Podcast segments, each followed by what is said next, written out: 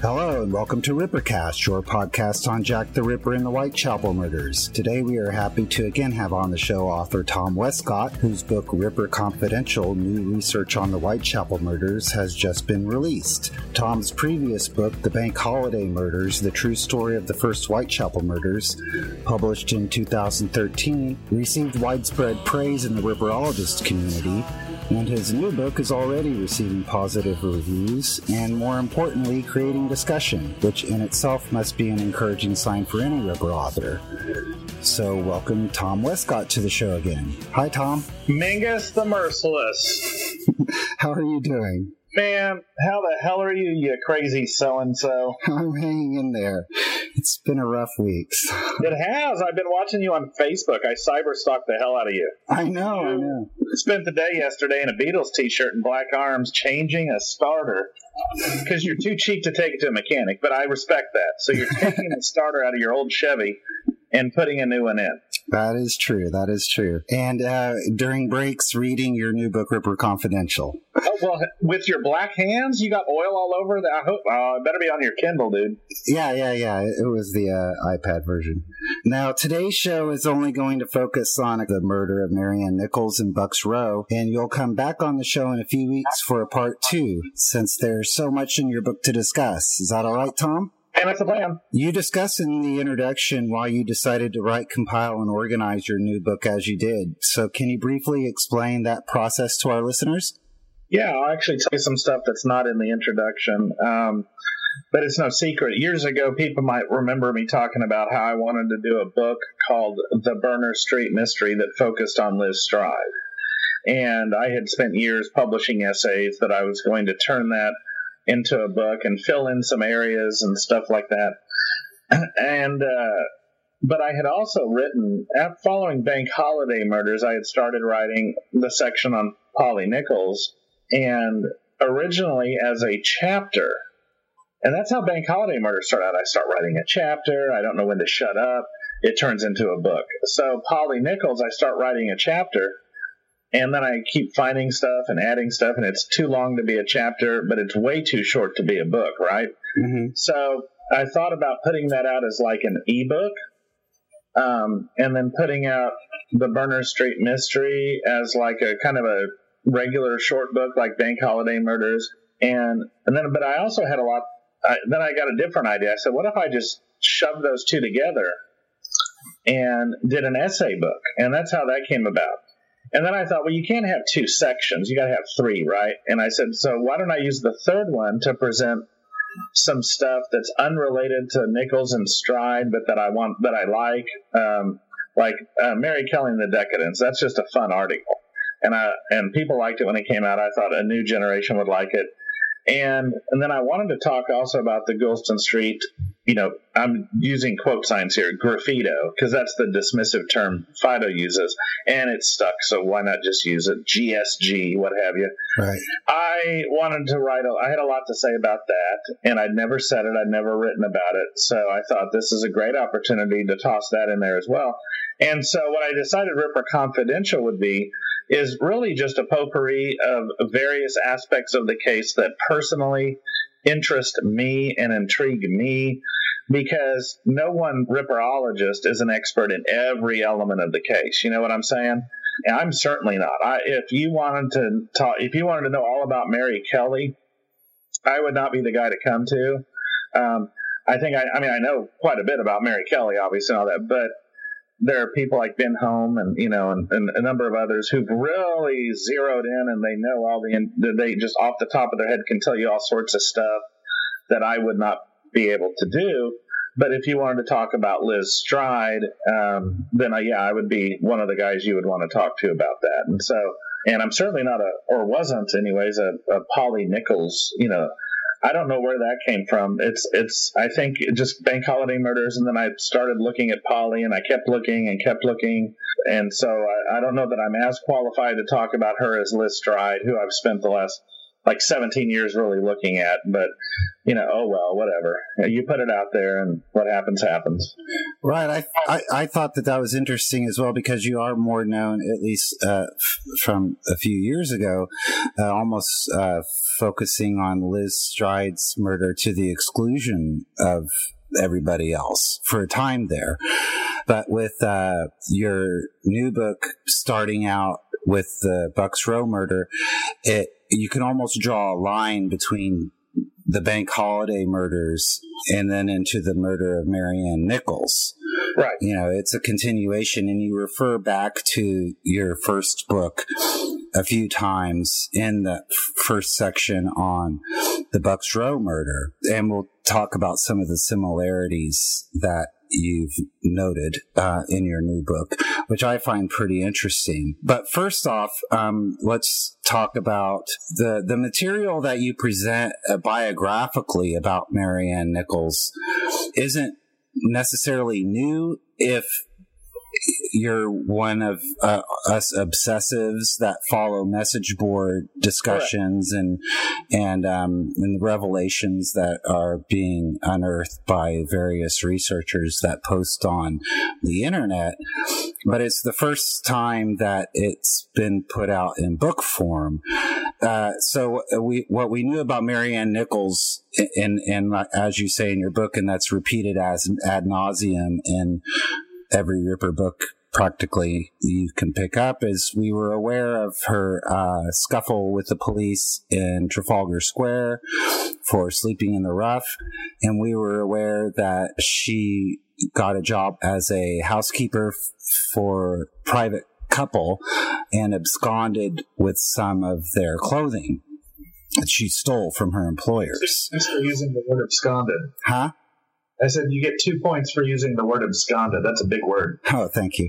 Uh, um, so, and that was basically every all that you know you would pick up essentially about her character in in in your run of the mill Ripper book, right? So why don't you go into what what what type of person Mary Ann Nichols might have been, and, and what's what new about her uh, Well, can I- be I- discovered by reading your books. This stuff has been in many, if any, Ripper books, has it? Um, maybe it has.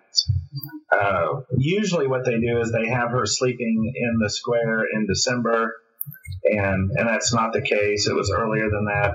And the new stuff in my book, um, and you're right. Uh, most of the stuff I use comes from uh, discoveries that were posted to JTR forums or casebook.org or both. And here's the shocking part it wasn't posted six months ago, right? It was posted like eight years ago. and, and how many Ripper books have come out in the last eight years and haven't used this material? It shocks me because it's it's amazing stuff that would be very useful to, um, I think, Rip, Ripper readers who are hungry for new details. And that's that's kind of my focus, and everything I do when I publish is is you know if someone's going to give me money for something i want to give them something back and if they love it or they hate it i don't want them to be bored with it that's the big thing right Right. I want everyone to get some value out of out of whatever i do even if 90% of it is crap if you like that 10% it resonates with you and you carry that into your own work or whatever then i've done my job so that's what I've always keep my eyes out when I read the boards or people post stuff. It's certain things just kind of stick out at me, and I and I go, "Ooh, I'm coming back to that," because it means something to me. It's probably going to mean something to other people who share the same interests I do. And with Polly Nichols, what kept, you know, the thing about her is, is she wasn't some wilting lily. She was big and buxom. She was a strong girl. She was not skinny. Um, she could take care of herself. She had an attitude. I think she had probably more in common with Emma Smith than we might realize. And you know, you look at like Annie Chapman. She was sick, you know, in her final week on her, and here she is uh, getting into fisticuffs with younger women. So I think you know these women, you know, they were vulnerable, usually because of alcohol, but they could also take care of themselves they they might not should have been your if you're out to pick a fight with a woman they shouldn't be your first choice and so what does this tell us about Jack the Ripper? That's the resounding question. When you learn that Polly Nichols was the rowdiest woman in the square, you know, she gave the police a run for their money. She may have pulled a knife um, on a workhouse official. This is if this is the kind of person she could be, then uh, you know what does that say about the guy who was able to subdue her uh, relatively quietly and and kill her? You know, what does that tell us about him and what he's capable of? So that's the kind of questions I pursue. That's why this stuff is important. Mm-hmm. Um, I've gotten a little bit of feedback on just a single line that I made where I talked about, well, maybe Polly was a police informant. And yes, that is speculation. It doesn't even mean I believe that. You know, in my book, there's a lot of things I might present, um, and, but it doesn't mean I necessarily subscribe to that myself. I just feel obligated to say this is a possibility um, based on the evidence. But that doesn't mean that's my preferred possibility or something I even necessarily believe. You know what I mean? Um, so some of the new stuff we're talking about Polly, uh, not about her as a person per se, um, but about her case. There's quite a bit of it. And again, I use the term new loosely because a lot of times this stuff has been discussed on message boards, but uh, not necessarily written out the way I have done it here and put my own stamp on it. But like talking about uh, how I think it's possible that her uterus was taken or something was taken from her by her killer, contrary to what every Ripper book up to this one has said, which was that it's an ascertained fact that no organ was missing. That is not, it's not, and I'm not, here, there's a difference between saying it might have happened and saying that I believe it happened. Big difference. I'm just saying it's not an ascertained fact that nothing was missing from her. What it looks to me like is that uh, Dr. Llewellyn uh, didn't do necessarily the most thorough autopsy, um, as he, as say, you know, Dr. Collier before him or Dr. Phillips after him, right? Right. Uh, if he did, he certainly didn't get into any detail about it. He didn't seem to know the health of the organs or anything. Um, in the, you know, in defense of Llewellyn, I'll say this: he had no reason to expect an organ would be missing. So, because Tabram wasn't missing anything, etc. So that wasn't part of his thinking. Um, during the his relatively quick autopsy that had began just a few hours before he sat down and the inquest and gave evidence, he had police coming and going with witnesses. He had reporters there talking with him and doing. So yeah, I don't know how thorough it was, but um, he did have to go back just to look at a facial scar that he should have already noted and didn't. And that, that was mentioned by her father at the inquest. And then when it came to, after Polly was buried under the ground, Annie Chapman was murdered. And of course, her uterus was missing, which caused people to say, I wonder if Polly's was missing. And when asked about this, Dr. Llewellyn, who should have been able to state with absolute authority, I looked at her uterus with my own eyes. What he said instead was, I don't believe it was missing. And that's the best he could give. Um, now, I don't think you would have heard Dr. Phillips or Dr. Collier say, well, I don't believe her uterus was missing. because they actually talked about these organs. They, they, they knew what was there and what wasn't. So but not Dr. Llewellyn. He said, I don't believe it. But it was too late to look because she was under the ground. So, yes, Polly Nichols, um, Jack. Now, the repercussions of this, if her uterus was missing, in fact, which we'll never know, but if we at least agree it was a possibility, then that makes the case for Charles Cross as Jack the Ripper just a wee bit harder because he had to have been interrupted by Robert Paul. Um, and other things that I I talk about Harriet, the witness Harriet Lilly, um, in a little more depth in my book than in other books, and uh, and I point out the myth uh, that she was woken from her sleep and heard moaning and all this.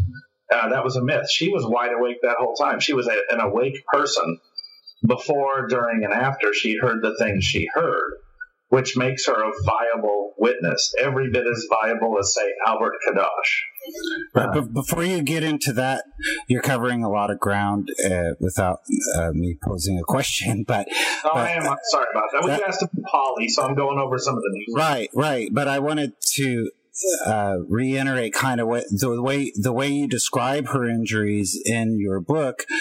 I mean, the, normally we like to look at the Ripper murders, even taking into account Smith and Tabram, uh, as as a a the Ripper refining his technique as they as he goes along from the earlier murders to Chapman and Eddowes and leaving Stride out of the equation for now, but then then ultimately, you know, the horror he commits in Miller's Court. Whereas uh, the way that you approach her injuries and in describing her injuries, I think is the first time I've really read it in, in this way that you compare her a lot to Tabram and Chapman in some, some circumstances, but it also, to me, particular the ripping from the pelvis up to the breastbone, reminds me more of Eddowes You know, if what you're saying is true, that organs were removed, and I think uh, I agree with you. We'll never know, but but it's but I, I do I do believe since reading your interpretation, it makes it a 50-50 possibility. And then when you throw in things that you also discuss, like the blood stains leave, leaving the scene of the crime and everything, um, those chances might increase slightly to be more um, more more towards the side of organs were removed. Uh, well, it, it kind of throws out the window this whole escalation of the Ripper's technique. Well, it, there's, I agree with you. 50 50 that he did or not. That's very fair. I would say if you look at intention, then it's more like 90 10 because if you, you look at the wounds on her abdomen, they intersect over a certain part. Um, now, so this wasn't mad slashing or stabbing. These were uh, cuts for a purpose, um, and that would be to pull a flat back and reach in. And the uh, so if he didn't, his intention was in fact to reach in and grab something. That's what he was doing there. That's what that's what was happening. Um, now her flap was open when she was on the mortuary slab. Her intestines were protruding, and as I point out in the book, that can be for one of two reasons. One, he did in fact reach in and grab something and take it with him, or it could have been when they picked up her body and it bent. Dan Norder had pointed out to me years ago, and I thought it was very smart that he noticed that that that could have been caused by her being picked up and moved uh, and that could have forced her intestines out a bit, and uh, and that's what they saw on the slab. Um, so we don't. That's the thing is a lot of times it's you have two options that are both kind of 50-50. Mm-hmm. and and that that theory that her her intestines began to protrude in the act of being moved onto the hospital cart has kind of stuck. Right, a lot in Ripper lore, and that's one of the frustrating things about it. Mm-hmm. The injuries that you describe with uh, Nichols bridges a gap between the earlier murders. So not only by describing them in, in, in a way that they such resemble Chapman and Eddowes, there's also wounds that are eerily similar to what were inflicted on Tabram and Emma Smith. So it's almost like a combination of those earlier murders and the later murders coming together with Nichols. Right, the bridge, exactly. Yeah. And, um, you know, it's, and then this is important stuff again, and especially in trying to understand who Jack the Ripper might have been. Um, I think most of us agree nowadays that Polly Nichols doesn't look like anybody's first murder. Um, whoever Jack the Ripper was, Polly Nichols was not the first woman he murdered. That doesn't mean Tabram or Smith were, or Emily Horsnell. Uh, but there were, you know, he, this couldn't have been his first. It just wasn't. Now, so I think what I look at is stuff like Martha Tabram's murdered. Um, her inquest is closed. The next weekend, Polly Nichols is murdered. And you see that repeated again. You know, uh, Ripper's watching the papers as soon as uh, Nichols and uh, uh Chapman's inquest are over, what happens? what happens that weekend? Two more, two more, you know, two inquests in, two more women murdered. Um, so yeah, there's a pattern here. There's also an upgrading of the hardware from certainly Smith to Tabram, Tabram to Nichols, Nichols to Chapman. Uh, there's an upgrading of the hardware happening that whole time. So if it were different killers, then there's some remarkable coincidences occurring um, during this frame time frame. And you know, in Bank Holiday Murders, I suggested that Martha Tabram had been sexually violated with a sharp instrument. Uh, and and I point to the positioning of her legs for this purpose. Her legs were positioned by the killer; um, they were bent up and out and spread, and her skirts lifted. There's a reason for this, and, uh, and then there's a pool of blood down there that um, you know a pool of blood. It's not accounted for. So yeah, I think that's exactly what happened to Tabram, which, as we know, occurred with a blunt instrument to Smith and then I looked at Nichols, and and you know, I'm maybe I'm seeing faces and clouds, and that's fine. But what I see is another pool of blood under, you know, uh, between her legs, and I see two stabs on the outside of her vagina, and I'm suggesting that a knife was in fact inserted in and out, uh, and those two stabs are a byproduct of that, versus being just lone cuts that just mysteriously appear for no reason.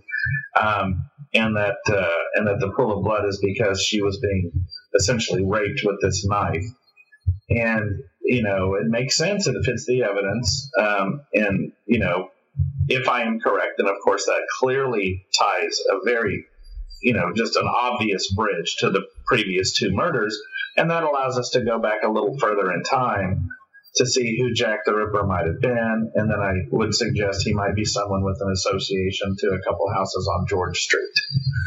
Right, and you had mentioned uh, Jack the Ripper ne- reading the newspapers and following the coverage, which is uh, as a theorist, uh, you might be in the minority in believing that it's I, it will never be known for sure. But you know how, uh, the, because of serial killer killer profiling, and and and this is also a, a a, topic that you discuss later on when and we'll get to later on about the Goulston Street graffito, um, following press accounts of the Ripper murders and having that influence his behavior. I do see a lot of uh, Ripperologists who take the uh, opposite uh, opinion that oh he probably you know the maniac or illiterate would wouldn't be following the, the press reports. Um, so so you might be I don't know if if this if what I'm saying is true or not but I, my impression is that you might be in the minority of those who believe that he was actually actively following the press accounts of his murders in the inquests um, as they were taking place and things like that and altering his behavior based upon those, but and not not only those, but other murders that like the the one in Birtley. Um, as you get into uh, later on in your book, uh, influencing his behavior. So, and you can address that, and also if you would touch on wrong in this case, huh? That what you're saying is true. That the majority of ripperologists think he was illiterate and didn't follow his own press, or they're wrong. Right. Um, and like I said, I don't know if that's uh, uh if a poll has ever been done, but I do see that a lot. Um, it kind of falls hand in hand with, like you point out in your Goulston Street uh, chapter of him um, not having anything to do with writing the Ripper letters. You know, it's kind of like the Yorkshire Ripper syndrome in a way.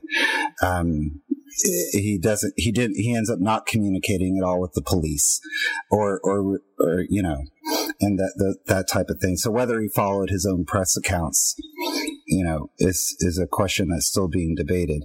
Um, it? I don't see how though uh, because the people if if anyone thinks he didn't follow his own press then they are one of those people who believe everything they don't like is just one big coincidence. And i can't i don't subscribe to that. When you look at the murders happening, inquest ending, that weekend another murder, and this keeps going on, um, along with the various other quote unquote coincidences that occur, I don't see how you can reach any conclusion other than this guy committed these murders and could not wait for the newspapers to come out, could not wait to go to the pub and hear the talk. Um, I, and, and in fact, Jack the Ripper was a human being. You know, he was. And it would be like me putting out a new book and then not even being curious to what any critics have to say, not bothering to look at the new Ripperologist to see what Paul Begg might have to say.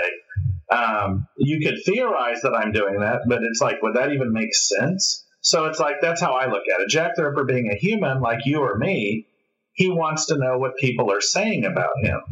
Um, like really badly wants to know. He also is kind of curious. Hey, do the police have a clue about me? Yeah, you know. So he reads, and he gets emboldened by the fact that you know Chapman ends.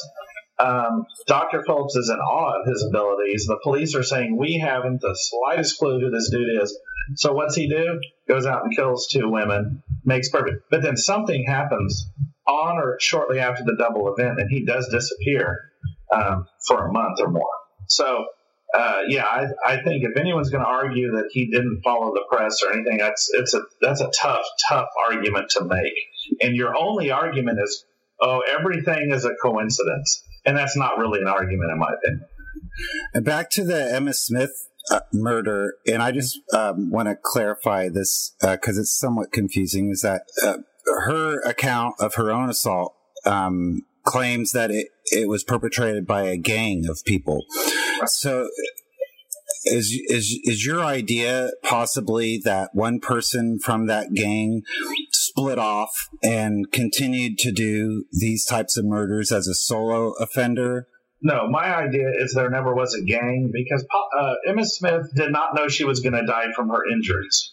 She did not know they were fatal. She had gone to the hospital to get treatment. One thing you do not do is tell them you're a prostitute and that you are out soliciting.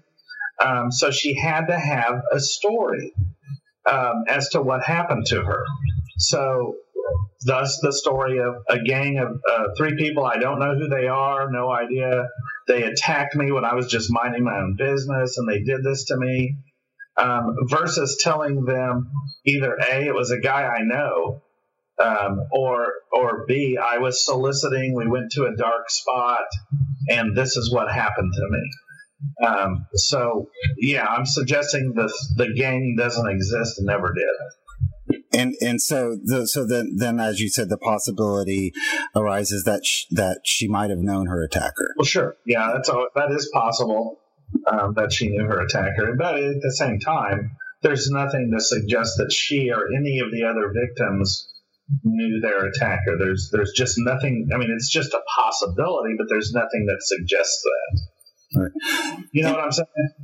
Right, and you do that quite often. Um, whereas the the current discussion surrounding your book, as we talk today, has to do with things that that readers interpret as maybe you um, stating something as a certainty or as a fact, whereas you also use use often in in your book, you know, the phrase "one interpretation is," and so there is there is this um, argument about you know whether you're stating something as fact or whether it's just a certain interpretation that you and you actually address this in your book how uh, as, as a historian you you have to take the data that's available to you and and draw your own conclusions and make your interpretations based on that. And that's not necessarily saying that someone else could very well have the exact opposite interpretation and and be wrong in their interpretation right is that kind of the way you approach this? Is that there's no absolute 100% correct interpretation of the data. It's, it's just because then that would make it a fact if you follow me. Yeah, no, I do. I totally with you. Uh, and I'd like to think it's ever evolving. Um, as I always say, and I keep saying, you know, I want people to prove me wrong. Um, I want people to prove me right. The main thing is I want people to keep looking. That's the whole thing. That's the whole purpose of this. Um, I will be proved right on some things. I'll be proved wrong on others. I couldn't care less. Uh, none of this is ego for me. Um, it just is what it is. You know, it's fun. I want everyone to enjoy the book and have fun with it. Uh, you know, that's the main. Th- and then go look, go look and find new stuff, and that's fine. Um, but yeah, you know, I don't think I make a habit of presenting my opinion as a certain fact. Uh, I don't know that anyone has suggested that, or if they do, they're you know they're just they're they're I don't know. I don't want to say anything too nasty, but um, yeah. So uh, I present certain things and I, and I make mistakes and all of that here and there. Not a whole lot. Not like what you hear out there, where everything in my book's a mistake. Um, but uh, there's a you know you make some mistakes, you correct them later if you can. The main thing is um, Ripper writers, authors uh, should step forward and take more chances. They a lot of them they're very smart people. They have good ideas, and I think sometimes they're reticent to put their own ideas forward for fear of the backlash they're going to get. You know what I'm saying? Yeah. And and so when those ideas aren't put on the table to be picked apart, uh, it stifles our learning a bit. And and I think some people think it's all about digging up more dry facts and putting out more dry facts, and that's an important part of the process. But it's the author's job to take these facts and put them together and internalize them over a period of time, and then see what makes sense, and then make some sense of them. And when you do that, you take everyone's knowledge of the case forward. I would like to think that the 80 pages I spend on Polly Nichols takes our understanding of that murder f- forward by leaps. Um, and and then you know, in, in terms of showing, here's what happened in Bucks Row that night. Here's how she was silenced. Here's she was laid down. Her head was turned to the left. Uh, her face was crushed in, possibly her nose broken, her her neck ripped open. All this stuff. This is what happened. This is the kind of guy you're looking for. It's this guy. And um, he did this, and then he walked away, and no one knew who he was, and then he did it again and again and again. That's not a madman. If so, oh, he's a madman who didn't read the papers. Well, then they're not reading the same case materials that I am. You see what I'm saying? Yeah.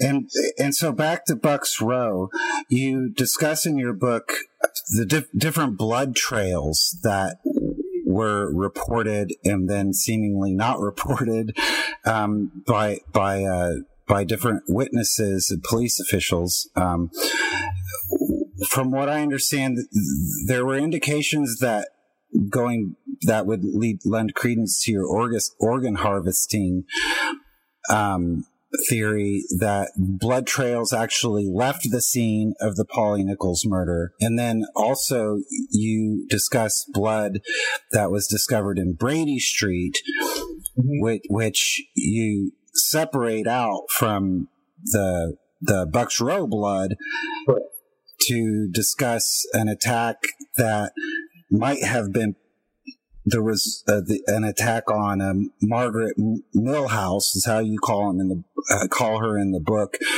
and other people say it may be Mallows or you know given all different um, interpretations of her last name. Um, so I want to talk about those two those two parts.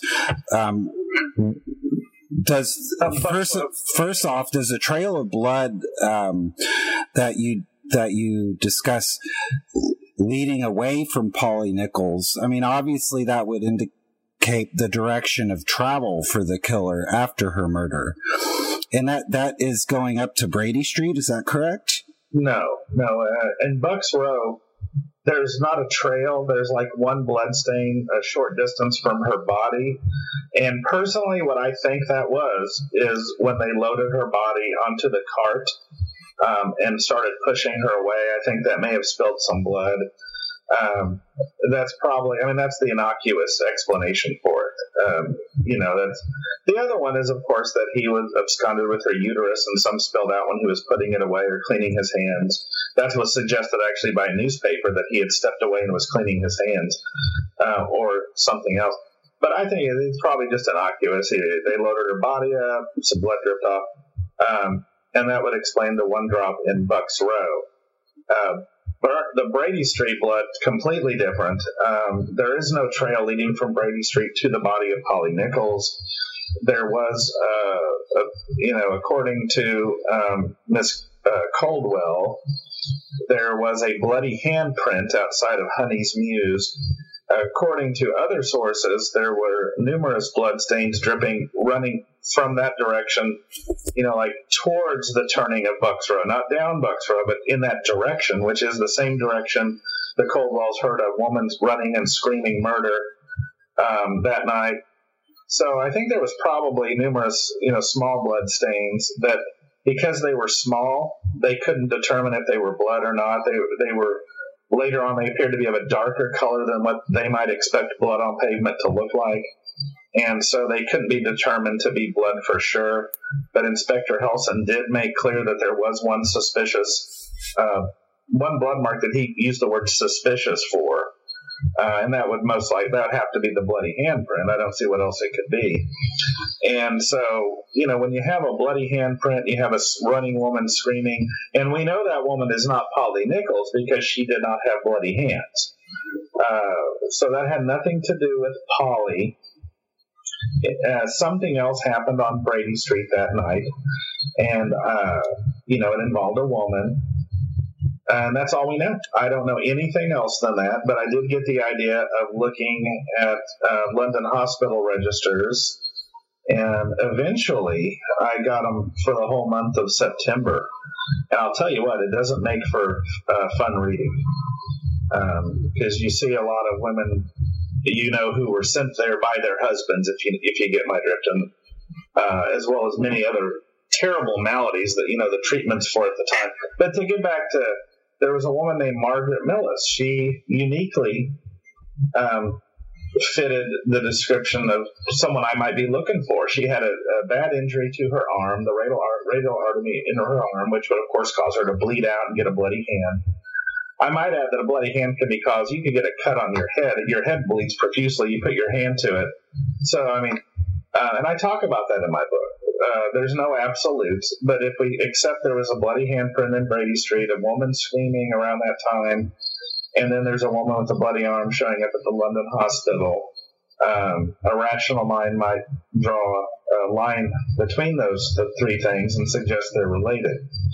And then subsequently, in the week weeks later, numerous newspaper reports are coming out talking about a surviving victim of Jack the Ripper, and they all have different details and this and that. Um, none of them seem to have a complete story or accurate details. So none of those, you, you read them, none of them require you to conclude that Margaret Millous was the woman in these newspaper reports. By the same token, you can't exclude her. Um, she did spend a quite a long time in the hospital, and then she suddenly gets out of the hospital, and then these newspaper reports start appearing. So I think it's very possible, maybe likely, that they're all referring to the same incident. Now, since my book has been published, you mentioned earlier Mallows, the name Mallows. That's coming um, from some researchers who read my book and then started looking into it. And there's someone whose name I only know is Mystery Singer. I, I, I wish I knew his or her real name so I, I could give him credit, but I'll say Mystery Singer on casebook.org who's posted some really neat stuff that I can't wait to find out more about. But I mean, like seemingly overnight, turned up all this interesting stuff about Margaret Mallows, right? Um, who Mystery Singer believes uh, is is the same as Margaret Millous, and whose children gave an interview, or one of their one of her children gave an interview in the uh, mid 20th century, 50s, 60s, talking about family lore in their family um, where you know there was a, an attack from Jack the Ripper or something like that. And I don't know the details of any of this. I'd like to, but that's very compelling. It's not proof of anything, but it is interesting to note that I'm suggesting one day that this happened to Margaret Millous, and then the next day someone's finding that this woman's family has family lore about an attack on by Jack the Ripper. It's pretty interesting, right?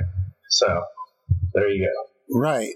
And uh, when you ordered the uh, documents from the London hospital, you must have seen that Margaret Millous was admitted, according to the admittance records, on September 1st. And this is another thing that's been brought up since the publication of your book. We know that Polly Nichols was discovered in the early hours of the 31st. So how do you reconcile an attack on Margaret happening nearly um, in, in, moments prior to the murder of Polly Nichols, uh, with a seeming delay in her being recorded as being admitted to the London hospital. Well, when I when I contacted the archivist, um, to request uh, these records, you know. And when I my original request was I really just like one one day's worth of records. I said start me at like um, you know late night on the 30th and, and carry me through for the next couple of days and send me the surgeons and the physicians records and Margaret is on the surgeon's records. And the uh, if you'll notice that entry when it was put in on September 1st has a lot of information on it. Um, you know, damage to the radial artery, all of that. Now, I'm, I'm assuming that when Margaret uh, Millous showed up there, um, she didn't stand there giving all of her personal information as they wrote it down. And I am assuming that they didn't say to her, um, what's wrong with you? And she said, well, I appear to have an injury to the radial uh, artery of my arm. And uh, so I'm thinking that all that information may have been entered in at a later time. Um, and that being September 1st. Certainly the archivists believe that um, Millous was put in at the time that I requested. So um, there you go. That's that's my suggestion. Um, now, maybe it did happen on September 1st. Maybe Millous isn't the woman we're looking for. Um, maybe there, but you take Millous out of the equation, and you still have a bloody handprint in Honey's Mews and a woman screaming. Um, so you still have a surviving Jack the Ripper victim out there, then that we don't have a name for. Uh, and if that's what certain researchers want, then that's what they have. They can take Millous out and say, here's a woman, we don't have a name for you. And then they can go find a name like I've done. Um, I don't, they haven't seen them doing that yet. They're just like trying to say, gotcha. And that's fine. That's fun for them. But I think Millous right now is the best uh, alternative or the best option. It might be the only option um, for this. And it's important to note again that research done recently has shown um, some supporting evidence for this in the way of her family lore. I. I want to stress I don't put a lot of faith in family lore, but I do think it's one of those things where there's usually a negative truth to it. Um, there's something to it a lot of times, and there might be to that too. So yeah, but that's why it, that's one reason why it might say September 1st, but she actually arrived there at an earlier time is just when that was entered in. Right, because you found no other possible candidate f- uh, by searching from the morning of August 31st throughout the and forward to the entire month of September. Um, there's no other option. So if a woman was attacked in Brady Street, then she didn't check herself into the London hospital, is what you can safely say. Correct. And also, um, other years ago, some other researchers who I talk about in my book uh, were following up leads by some newspaper reports, some uh, newspaper reports that appeared uh, later in the month, and they were trying to track down a surviving victim of Jack the Ripper, who they believed had the, been in the hospital within this 10 day period given by the newspapers. They looked and they couldn't find anyone except Susan Ward, who I discuss in a lot of detail in my book, um, who clearly is not a Ripper victim. She she just clearly was not. Uh, Debs had put the kibosh on that years ago, but then I found some other information that I thought was interesting, and I include that in the book. But she's not a candidate. So what that means is these newspaper reports were either completely mistaken, and they, they cited a police source. They were either completely mistaken, there was no such woman who was stabbed in the arm or whatever and survived, um, they had their dates wrong because there was no woman in that 10 day period. So that means it either happened outside of that 10 day period or it never happened. If we take the angle that it did happen, but it was they had their dates range wrong, and we look outside that 10 day period, voila, Margaret Millous. Mallows, whatever. Gonna, I'm used to saying Millous. Um, and thinking that, so that's what's coming out. But the latest research suggests it might have been Mallows. So let's um, move along and discuss the timing of the Nichols murder, which is um, another really interesting part in this section of your book.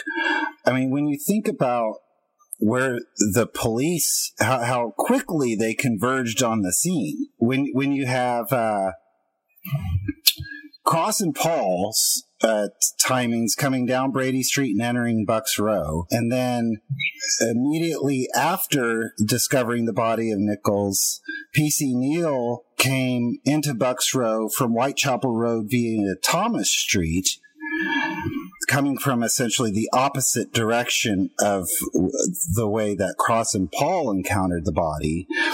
And he was able to signal Thain on Brady Street itself. So they could have almost cornered. I mean, you talk about the vanishing act.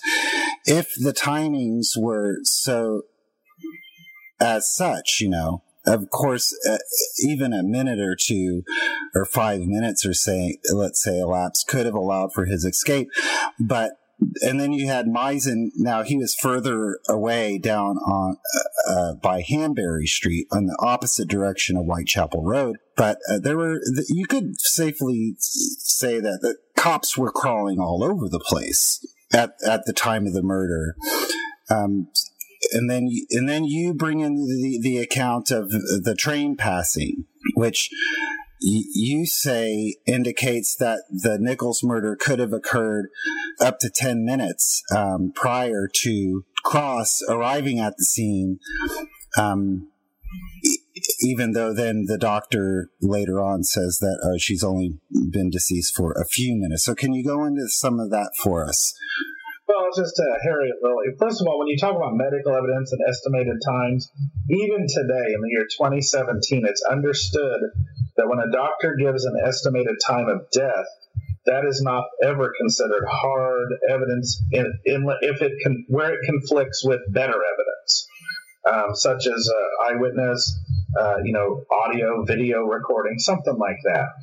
Um, so in this case, uh, we have Harriet Lilley and she's hearing uh, moaning and talking, and she hears a goods trains pass, and that's 3:30 a.m. Um, but supposedly Nichols isn't murdered for you know like what another 10 minutes. So what I'm suggesting is maybe, and that's all it is, because I don't know when that good train passed. I'm, I'm just reading it, right? So I don't know that, that it passed at 3:30. Um, but uh, let's say it did then that that means that uh, Charles Cross came along quite some time after the Ripper had left. And if the Ripper had left not being interrupted, then he may have gotten what he came for, which goes back to the whole uterus thing. And uh, and also again suggests Cross may not have been uh, the evil, you know, villain mastermind that he's sometimes painted as being. And he was literally just a guy on his way to work who maybe should have taken a different way that day. And so that's uh, what I'm suggesting.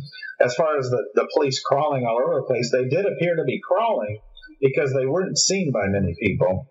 Um, you know, and I talk about uh, that in there. Uh, good old boy Patrick Mulshaw, you know, and I, I, I put him under the light. He's often discounted because he's written off as some lazy old guy dozing off all the time, right? Um, but what I found interesting when I took when I took a look at him was that he wasn't talking about that night. He was talking about how he's there every night, all, and and he only ever sees like PC Neil come by every couple of hours. And I thought that was worth bringing up in the book. And I don't want to. I'm not one of those people who likes to pick on the cops, but I try and remain, but I'm also not a police apologist who tries to sugarcoat everything to where they all look like you know, perfect, uh, you know, like they run on, they look at their watch and they're supposed to walk a beat in 30 minutes and it's always 30 minutes. And that's not how humans work, in my opinion. And you get used to, you know, maybe if you have a quiet neighborhood like this and you make friends, you get a little lazy in your duties sometimes. Or maybe, you know, maybe because Mulshaw was there, Neil just didn't happen to go down that particular side street very often. I don't know but it makes me stop and wonder. I've also always wondered about Neil finding Polly Nichols and then deciding I'm going to flash my lantern, and then voila, there's Thain. He just happened. Well, there he is. Um, or were maybe the two of them already together, and and in order to explain why they were together, they can't explain why they were together because that means at least one of them was off their beat. Um, so Thain then suddenly is on Brady Street and in perfect timing sees the flash of a lantern and runs down there. Right.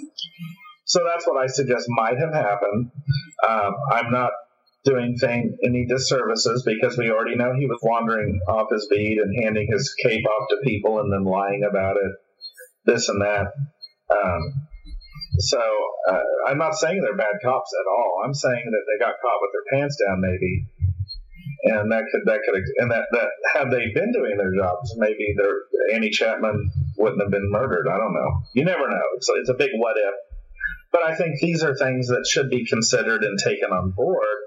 Um, you know, you've got on one hand, you got the fringe ripperologist who just thinks the police like simultaneously idiots and also like some sort of a genius conspiracy. And then you have on the other end of the spectrum the ardent police, what I call police apologists, but I understand they don't like that term. But uh, you know, who just the police can do no wrong, and and they don't want to talk about this stuff, and and you're insulting the police if you do discuss it. And then in the middle is me, who I'm just like, it is what it is. Let's just call it what it is and move on everyone's an individual. Look at the case, the scenario, what makes sense, what doesn't make sense. And so that's what I'm doing. But I'm not saying any of these were bad cops at all or crooked or anything like that or that they did anything eh, too wrong. Um, other than with the possible exception of Thain, who could have saved maybe three Slaughtermen a whole lot of trouble if he had just said, "Yeah, they had my cake," you know, and I told him about the murder, and that's why they showed up when they did. Right. Um, but just for the sake of discussion, let's take the police at their word that Thain was at the top of at Brady Street in Bucks Row, and and that Neil came up the Thomas Street, uh, sticking to his beat, and then you have Cross. It's kind of like you have to take cross if you take cross at his word eh, that he had his time exact as to when he leaves his house and that route has actually been timed and then assuming the train was on time or even five minutes late it's like the the confluence of all these people at that scene Thain didn't see anyone. Neil didn't see anyone. Mizen didn't see anyone. Cross and Paul didn't see anyone. But even a five minute here on, on, one side or another, as far as timing goes with the train, still allows for ample time for the Ripper to escape unseen by any of these witnesses. So I don't know that I mean, I, don't, I don't, I'm not a Lechmere uh, supporter by any stretch of the imagination, but, um, but excluding him based on the timing of these events and the train passing is is kind of difficult because you know everybody could have gotten their times wrong and and uh, cross could have gotten his times wrong and the train passing could have t- it could have been delayed do you see what i'm saying no, it, I'm not entirely sure what the point is. I'm, you know, I'm a little slow. You're, you've really thought about this stuff a lot, clearly. So you're saying that.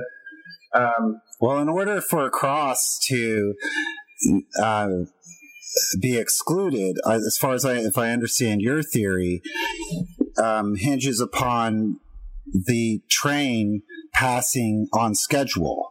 Oh well, no, no, I'm not. I actually don't talk about now. Charles Cross is the witness. This is one thing I want to make clear. Charles Cross is the witness.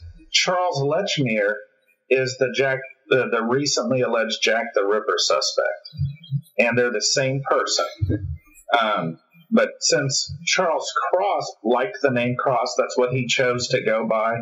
For those of us who don't think him a murderer, why rob him of his preferred name?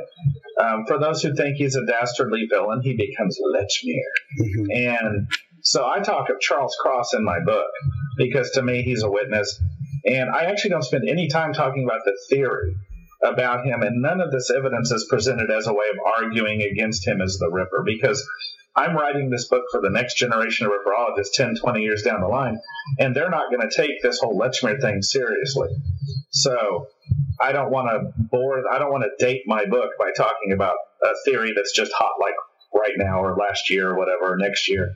So, but, so I'm not trying to exclude uh, Charles Cross at, at all. It's just kind of happening through my research.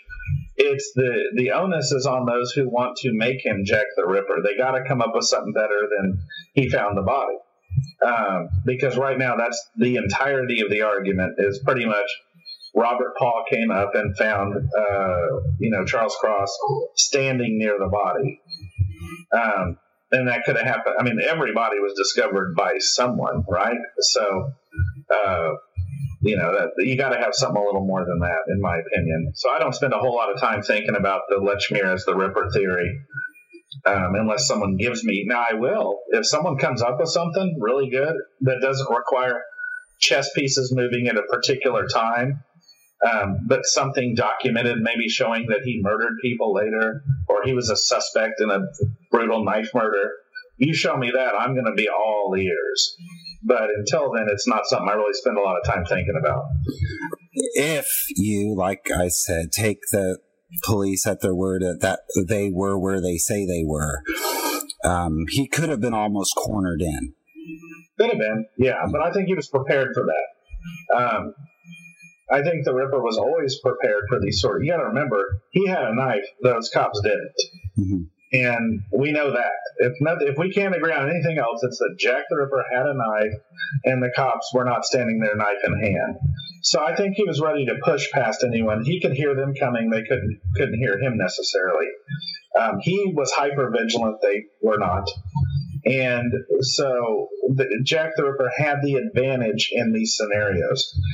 Um, but you also got to remember, Polly Nichols took Jack the Ripper to that location for intercourse or whatever it is they were going to do. So she knew something about that area. And, and that's what we should trust in a little more is Polly Nichols knew something about that location. And that thing she knew is that this is a safe place to get my doss money. Um, I'm not going to get arrested in this spot. So what did she know and why, how did she know Well, we know how she knew it. She's probably been there a number of times. Um, so it's it's all these things I figure into the equation. You know what I'm saying? It's not a hard fact. It's it's what I call reading between the lines. It, you know, we don't have a statement to that effect, but we do have Polly Nichols taking a man to that location to have sex. She believed it was safe enough to spend 10 minutes there and not get caught. So it's reasonable to assume a killer could commit an act like this and not get caught. The way you present this murder in your book it makes the Bucks Row murder more interesting. It, do you feel that in previous books and on the message boards, one of the more overlooked of the series of the canonical five, anyway, outside of the Cross Lechmere debate? I think that, and I, I give a lot of credit to certain of the Lechmerians, uh, like Ed Stow and Christer Holmgren. Um, and and he's known on the internet as David Orsam I give credit to these guys and others for turning a lot of, making a lot of people stop and look real close at the Polly Nichols murder, um, and look at the details there and dig up information. That's one of the great things you can do. Is a lot of people were so eager to prove them wrong that they went out and did all this research and turned up neat stuff, and then it all gets, and then I just get to sit back and look at it all and go, "Hey, this is great stuff." What do I think of it? And then that's how this kind of stuff, that's how I write these things. So, um, big credit to them for that. But I agree with you. Yes, I think Mary Kelly is the only murder that's that really has had what I would consider to be a truly thorough look. I don't even know that I'd put Eddowes in the mix. Um, the Goulston Street, I guess, in the next episode, so I won't get into that. But uh, you know, Mary Kelly has certainly been picked over, and that's why I never got in the fray of that. Is because when I go onto a Mary Kelly thread, I feel like a total newbie, and I don't mind feeling like a newbie. But it's like, um, you know, I got to ask questions and all this kind of stuff because these some of these folks just know so much uh, that I don't. So I'm just I tend to you know wander back on over to Berner Street or um, but then I read the current threads going on about Berner Street, and they could have these threads could have been written in 1998. It's like where have these people been? Um, it's just the same stuff getting regurgitated. So hopefully they all read my book, which will bring them fully up to speed and uh, you know as to what really happened in in Berner Street. But I guess again that we're going to talk about that next time. All right. Well, uh, let's uh, start to wrap this up, Tom. We've only touched less than half of what is in your new book. Next time you come on, we'll discuss in detail the Elizabeth Stride murder, in which you go into a lot of different areas. You talk about the Batty Street Lodger. You have a section on Israel Schwartz. And then later on in the additional chapters that you included in the book, there's a section on McCarthy in there, and there's just a whole lot more to discuss which we will have to make this at least a two-parter, uh, if that's good with you. Man, I, I, you know, I could do a twelve-parter with you, man. you know, I only write books, so I have an excuse to come on this show. Most people don't know this, but Mingus, he's hard and fast. If you want his friendship, you gotta, you gotta write books and get on his show. Uh, the phone. He would take my calls. I write him letters. They come back, return to sender. and uh, he says, "Look, write a book, send me a free copy, and then I will talk to you for a couple hours." So that's that's why I'm really in this, folks. It doesn't work on everyone. I, I don't know why. I'm just I'm really successful when it comes to you. I think you're easy. Yeah. Well, I'm a Mingus groupie. See, I'm a hard and fast Mingus the Merciless groupie. That's just what I am, and I own it. I own it. So next time you come on, uh, I you know, let's say two weeks. Does that sound good? Two weeks, two hours. You tell me I'm there. Um, we'll not only uh, cover everything that we have yet that we didn't touch on in your book today, but we'll also uh, I'm going to be bugging you about what might be coming next. Man, that sounds like a, a man. That's a date. I can't wait. I can't either. I'll have to dress nicer. I'll buy you dinner. I'll bring a rose. Hey, that would be awesome. Thanks for being on the show today, Tom. We'll uh, talk to you here in a couple weeks to finish up the show. Have a good one. All right. Thanks, Tom. Bye. Bye. And that was, of course, Mr. Tom Wescott speaking to us about his new book, Ripper Confidential, which, as we mentioned, is the first part of a two part interview. The second half we'll record in the very near future. Ripper Confidential, as well as Tom Wescott's first book, The Bank Holiday Murders, are available on Amazon.com in both paperback and Kindle formats, and I encourage you to get them both to read and enjoy since while you may not agree with all of his conclusions, his books are, in my opinion, two of the most well considered and fresh accounts that have come out about the Whitechapel murders in recent years. We are a podcast sponsored and hosted by Casebook.org, where you will find over 100 roundtable discussions, author interviews, and conference presentations all about Jack the Ripper and Victorian crime. And if you have any comments or questions about our podcasts, feel free to find us and Tom Wescott on the Casebook message boards or look for us on Twitter and Facebook by searching for Rippercast. I'd like to thank everybody for listening, and we'll see you next time.